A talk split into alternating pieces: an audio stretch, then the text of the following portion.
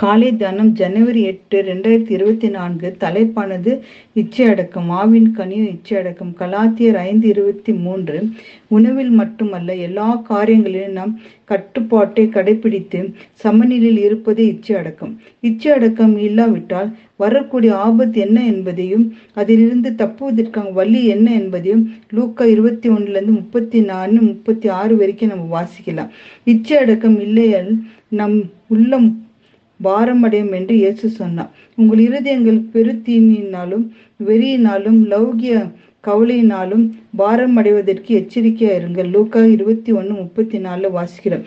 இச்சை அடக்கம் இல்லாமல் நம் உள்ளம் பாரம் அடைந்தால் நடக்க போகிற காரியங்கள் ஆண்டவர் வெளிப்படுத்தும் போது அதை நாம் புரிந்து கொள்ள முடியாமல் போய்விடும்.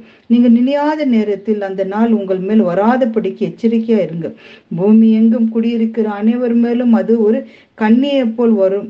என்கிறார் இயேசு. இதிலிருந்து தப்பு வைக்கிற வழி என்ன?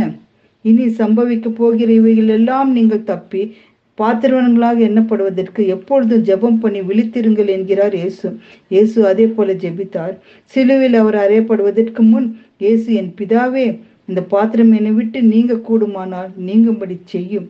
ஆகிலும் என் சித்தத்தின்படி அல்ல. உம்முடைய சித்தத்தின்படியே ஆக கடுவது என்று ஜெபம் பண்ணினார். இவ்வாறு இயேசு தமது விருப்பத்தை சிலுவையின் அறிந்தார்.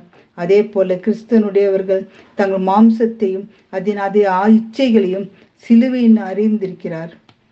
தேவனின் ஆசையோ நம்ம நிறைவேற வேண்டும். தேவனுடைய ஆசை என்ன என்பதை ஆவியானவர் நமக்கு வெளிப்படுத்துவார்.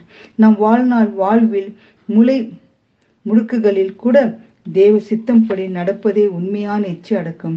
நீங்கள் இந்த பிரபஞ்சத்தில் ஒரு வெத்து ஒத்த வேஷம் தெரியாமல் தேவனுடைய நன்மையும் பிரியமும் பரிபூர்ணமான சித்தம் இன்னதென்று பகுத்தறியத்தக்கதாக உங்கள் மத மனம் புதிதாக்கிறதுனாலே மறுரூபமாகுங்கள்.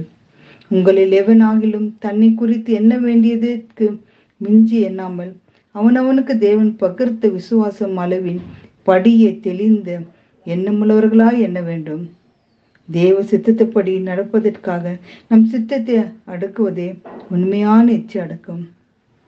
தேவனுடைய உடைய பத்து கட்டளைகளையும் பத்தாவது கட்டளை ஆகிய இச்சையாதிருப்பையாக என்ற கட்டளையும் கடைபிடிக்க நமக்கு உதவி தர வேண்டும் என்று தேவனத்தை மன்றாடி செபிக்கும் ஆமேன். கர்த்தாவை உடைய க கட்டளையின்படி அப்பா இச்சை அடுக்கத்தை நாங்கள் அடுக்கும்படி எங்களுக்கு கிருபி செய்யும்.